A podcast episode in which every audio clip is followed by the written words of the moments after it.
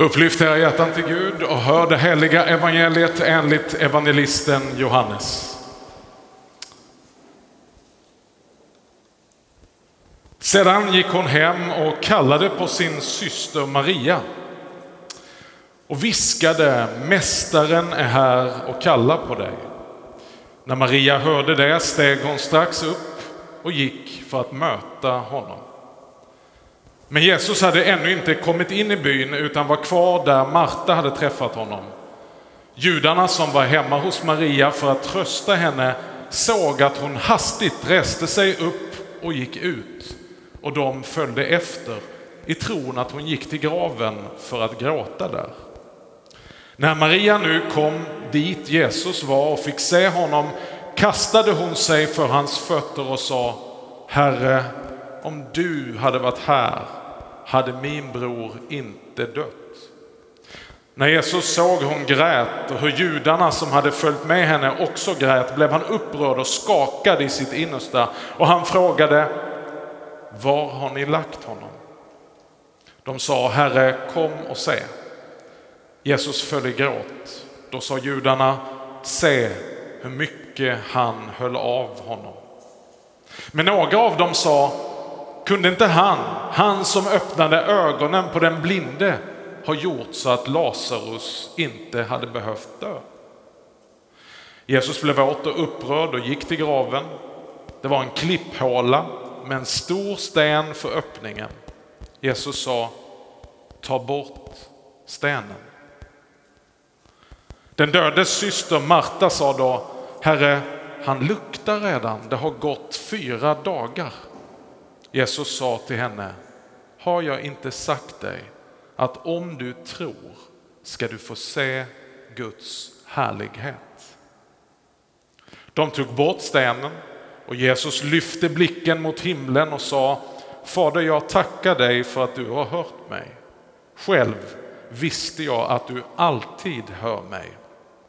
Men jag säger detta med tanke på alla de som står här för att de ska tro på att du har sänt mig.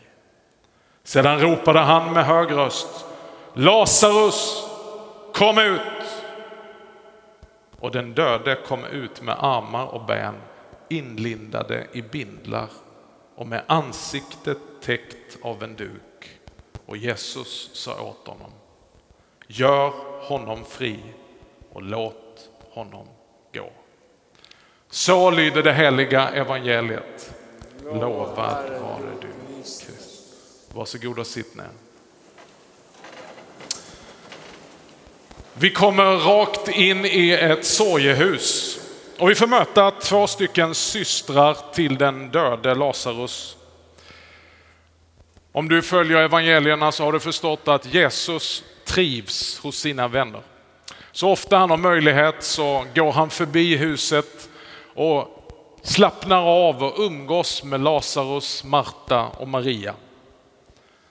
Nu i det här läget där vi möter dem så känner systrarna sig övergivna, kanske förbisedda. De sörjer sin brors död, men de sörjer också att Jesus inte gripit in.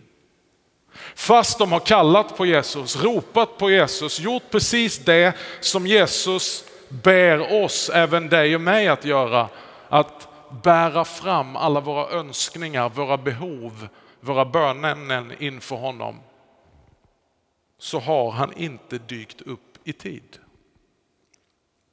Varför? De förstår inte. De har ju bett Jesus komma, men han har ännu inte kommit. Kanske det finns en eller två bland oss här ikväll som känner igen sig. Eventuellt en gång, två gånger kanske, så har du ropat i ångest. När du har förstått att det här kommer inte gå bra om inte Gud griper in, men Gud griper in, jag tror ju på Gud. Jag tror på hans makt, jag tror att Jesus är uppstånden ifrån de döda, att han har besegrat döden, att han har besegrat synden, att han sitter på tronen och allting är lagt under hans fötter. Jag tror att han är densamme igår och idag och till evighet och du har bekänt din tro och i tro har du bett och ingenting händer. Nu vet jag att jag står i en frum, trostark skara, så det är kanske ingen som känner igen sig, men jag har faktiskt varit med om att suttit i samma båt som Maria och Marta. Jesus, var är du när vi så uppenbart behöver dig? Det här gör Bibeln trovärdig och hela skriftens vittnesbörd eftersom den inte har censurerat bort de bitarna som skulle kunna vid en ytlig läsning ge Gud dålig image. Den presenterar frankt människorna som han utväljer och vi tänker, nah, jag vet inte om du skulle lyckas i rekryteringsbranschen. Den är med och väldigt frank beskriver en sån här situation. Där man lite kan känna medlidande med Maria och Marta och kanske identifiera sig. Jesus kom igen. Det är ju Lazarus. Hur svårt kan det vara? Alltså okej okay, att SL inte alltid håller tidtabellen. Man kan väl stå ut med 30 minuter, 40 minuter, men Jesus, fyra dagar. Är du här ikväll? De flesta av oss hade nog gett upp och väntat på tunnelbanan efter fyra dygn. Du och jag har ofta anledning att ställa oss den här frågan som nu Maria och Marta ställer sig. Varför behövde det bli så här? Varför grep inte Gud in? Varför måste vi möta sorg om vi vandrar med Gud? Varför måste vi möta motgång om han har vunnit seger? Varför finns lidandet i allmänhet och varför behöver hans folk, jag, hans barn gå igenom lidande? Gud, varför? Märker du nu din reaktion när jag predikar så här? Att du blir lite rädd att ska vi tala så mycket varför? Det är väl bara tro, tro.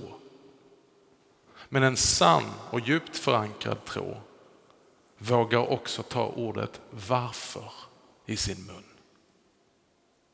För du är inte Gud och du är inte kallad att vara Gud. Utan du är kallad att vara människa, bräcklig, skör, begränsad och därför ha ett varför inför den obegränsade. Herre, om du hade varit här så hade min bror inte behövt dö. Jag befinner mig i olika sådana situationer just nu där jag säger Herre, om du hade gripit in hade detta inte behövt ske. Tankarna far fram och tillbaka. Vi måste ju få ett svar. Har jag gjort någonting fel? Har jag gjort Gud arg eller besviken? Har jag fallit ur nåden? Har jag bett på fel sätt? Är detta ett straff för mina synder? Ja, så, så spinner tankarna iväg. För det låter så orimligt att Gud inte skulle ingripa. För vi kan inte alltid förstå Guds handlande och Guds timing. Men Gud har allt under kontroll. Det här är inte en predikan om ett enda stort varför, utan det slutar i ett därför. Det till synes meningslösa, och tro mig, det finns mycket meningslöst som sker.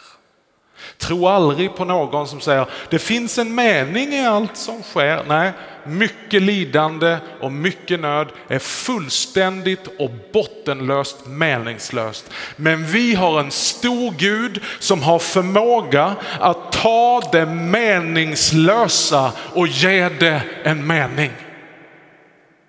Det betyder inte att det fanns någon mening med det, men det betyder det Paulus utropar triumfalistiskt i Romarbrevet 8. För den som älskar Gud samverkar 50 procent, nej, allt till det bästa.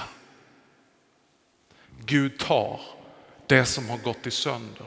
Som Jeremia profeterar om krukmakaren och formar någonting nytt som blir bättre.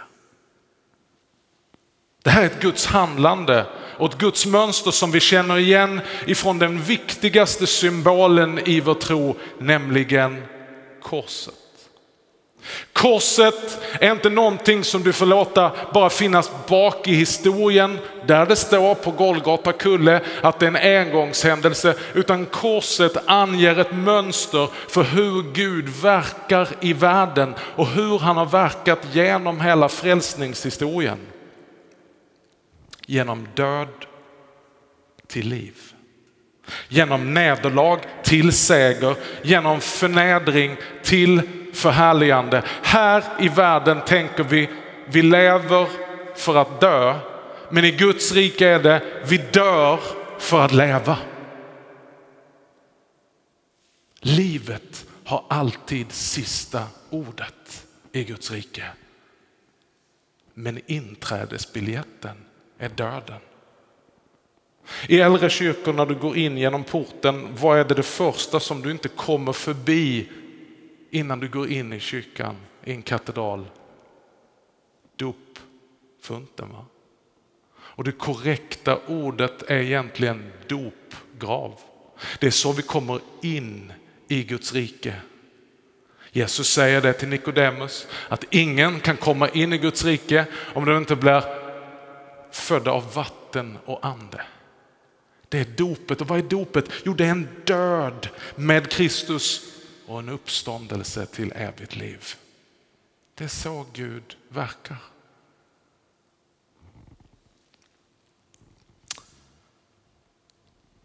Maria har nu släppt det här. Hon har gett upp, hon har gått all in i sorgen. Men hon kommer snart vara med om ett enormt mirakel. Men det är inte någonting som hon riktigt förväntar just nu. Hon har kommit till terms med sin sorg och förstått att nu blev det så här. Hon är inte i toppform, hon är modlös, kanske hopplös. Hon är inte på höjden av sin trosnivå eller sin frumhet, hon är skör. Men om du lyssnade noga så talar aposteln Paulus om detta tillstånd och han lyfter fram det. Denna skörhet och denna svaghet, ja han kallar det ett lärkärl som en förutsättning. Alltså någonting värdefullt att vårda och vi säger bara say what? Ska jag vårda en svaghet? Ska jag vårda sorgen? Ska jag vårda tumheten. Lyssna vad Paulus säger i episteltexten. Denna skatt, vilken då? Jo, Guds härlighet som är strålglansen av Kristi ansikte som lyser upp varje hjärta. Alltså denna makt som finns i evangelium, den har jag i lärkärl. Alltså någonting skört, någonting väldigt svagt. För att den väldiga kraften ska vara Guds och inte komma från mig.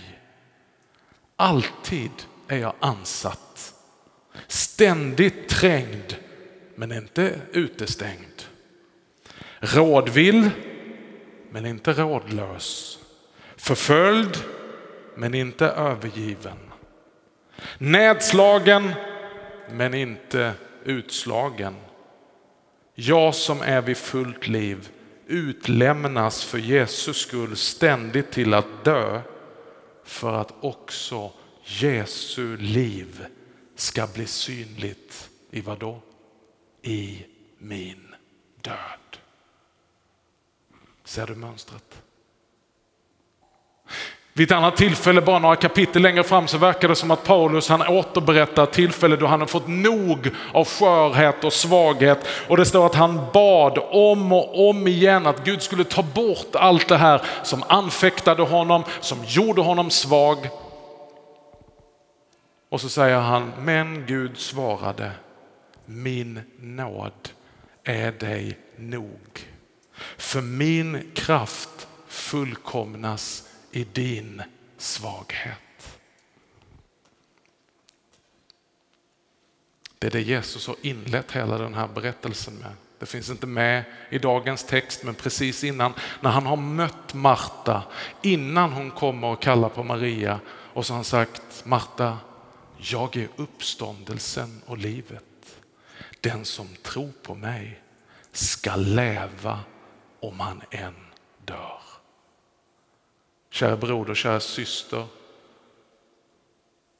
vänner, det här är ett tilltal in i ditt liv idag. Att där det nu är död, där det nu är förlust och smärta från den förlusten, så säger Jesus, jag är uppståndelsen och livet. Och trots att det just nu råder död och sorg och förlust, så ska den som sätter sin tro, inte till omständigheterna, inte till hur aktiekursen pekar just nu, utan den som tror på mig ska leva om han än dör. Detta är goda nyheter mina vänner. Därför, och låt oss landa där ikväll, så kommer Marta efter hon har hört detta. Och så står det så här i texten. Marta viskade till Maria. Mästaren är här och kallar på dig. Låt det vara sluttonen och låt oss landa där ikväll. Mästaren är här och kallar på dig. För många år sedan jag jobbade i en församling och jag hörde av mig till en känd pastor, ett stort föredöme, en fantastisk predikant och vi hade fått uppleva, mött honom vid något tillfälle och fått uppleva, han ska komma till oss och predika. Så jag skrev ett fint mail och jag skickade det och jag gav den här inbjudan och hörde ingenting tillbaka. Jag skickade ett mail till och för säkerhets skull till någon medarbetare eller sekreterare Ingen respons. Jag skickade en hälsning genom en gemensam vän, en bekant till honom. Ingen respons. Jag tog reda på ett personligt privat mobilnummer och skickade ett sms. Ingen respons. Jag kände mig förnedrad, jag kände mig förbesedd och lite kränkt. Kan du känna igen dig? Jag tänkte, ja men hallå, bara skicka ett svar tillbaka och säga tack men nej tack. Vad, vad, har jag gjort för något fel? Och så kommer de här mind monsters och tanke Använde jag något fel ord? Gjorde jag någon upprörd? Har jag gått över någon gräns? Är det osmakligt? Är det opassande? Tycker han inte om oss? Och så börjar allt det här fast egentligen ingenting har hänt och det är det som är problemet. Ingenting har hänt. Nåväl, jag släppte det, tänkte jag kan inte hålla på och bara liksom besatt tänka på detta. Jag sitter i ett möte i ett konferensrum. Vi har eh, tagit av hela dagen, vi är 12-13 stycken samlade och vi har mycket att göra. Helt plötsligt så ser jag i glaset i dörren att där står en av våra medarbetare. Hon står så här. Och jag vinkade tillbaka och sa kom. Och jag bara nej, vi har möte, det är viktigt det här. Hon öppnar dörren, hon ber om ursäkt till de andra, hon smyger fram till mig och säger så och så, alltså namn, efternamn på den här predikanten, talaren jag har skickat. Han söker dig. Jaha, säger jag, lite glad men också lite kaxig och lite så här, du vet, bitter. Jag säger, jag har inte tid nu, vi sitter i möte, han får ringa tillbaka senare. Nej, nej, nej, nej, han är inte i telefonen, han är här på kontoret. Magnus, han är här och söker efter dig. Och jag bara tittar och så tittar jag på det här lite halvt mindre inspirerande mötet och säger, ursäkta mig. Och jag springer ut i konferens, ur konferensrummet och precis innan hörnet där jag ska möta honom så lugnar jag ner mig och ser ut som att jag inte har allt för bråttom. Och jag tittar på honom och mitt huvud spinner. Jag tänker, vad säger man?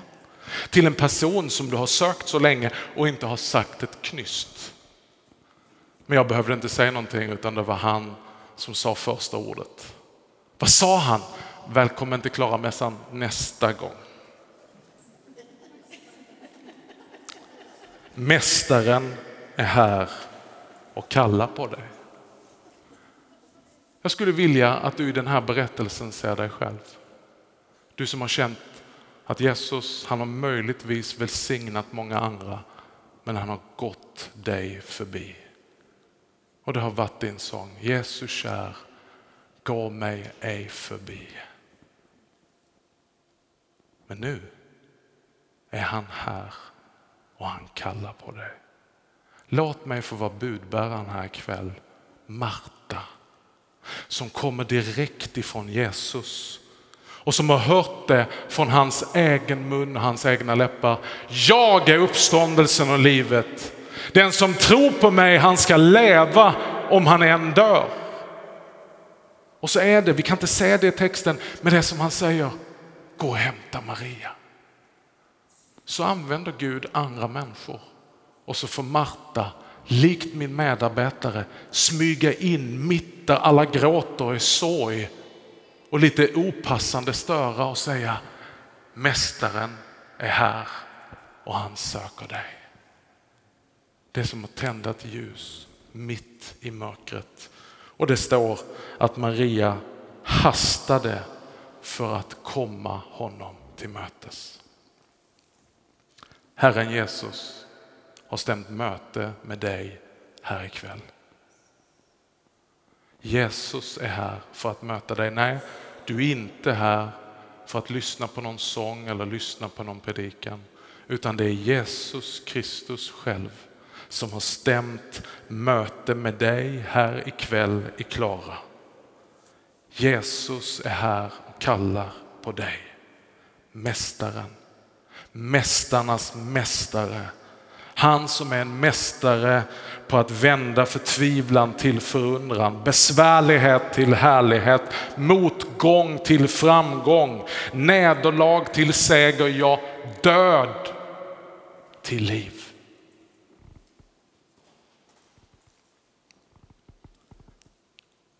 Hans kors och hans lidande, hans död och hans begravning, hans uppståndelse och hans himmelsfärd och nu sitter han på Faderns högra sida och alla andra makter i himlen, på jorden och under jorden är lagda under hans fötter. Han är det största beviset och den fasta grunden för detta. Detta centrum kring vilket hela vår tro och hela vår gudstjänst kretsar. Vi tillbär en frälsare som själv blev övergiven, förbisedd, förrådd, förnedrad, utlämnad, piskad, uppspikad, dödad och begraven. Men som på tredje dagen uppstod igen ifrån de döda. Som segrare över synden och döden och djävulen. Hans seger är därför din seger. Han har kommit ut ur graven och han står med segerbyte. Och det är inte bara ord utan det är en verklighet när han säger den som tror på mig ska leva om han än dör. För jag har bringat liv ut ur graven. Därför så finns det liv att få och en förnyad kallelse för dig som kanske upplever att kallelsen har gått förlorad. Du som misstänker att gåvan har blivit tappad. Du som tänker att chansen har gått mig förbi. Jag har uppenbart trampat i klaveret och det har varit tyst och det har varit som himlen har varit stängd. Jag har skickat mejlen, jag har ropat ut bönerna, jag har tänt ljusen. Ingenting har hänt. Jag har varit där. Och inte bara så här för 25 år sedan. Jag har varit där den här veckan. Jag har varit där när jag sagt Gud, jag vet att jag bär enligt din vilja. Jag vet att du vill detta. Grip in. Men så är det som att någonting måste först gå förlorat innan Gud ger liv in i döden och att graven blir en kuvös till nytt liv. Mästaren är här ikväll och kallar på dig. Ett amerikanskt magasin gjorde en undersökning, fråga mig inte hur de gjorde det.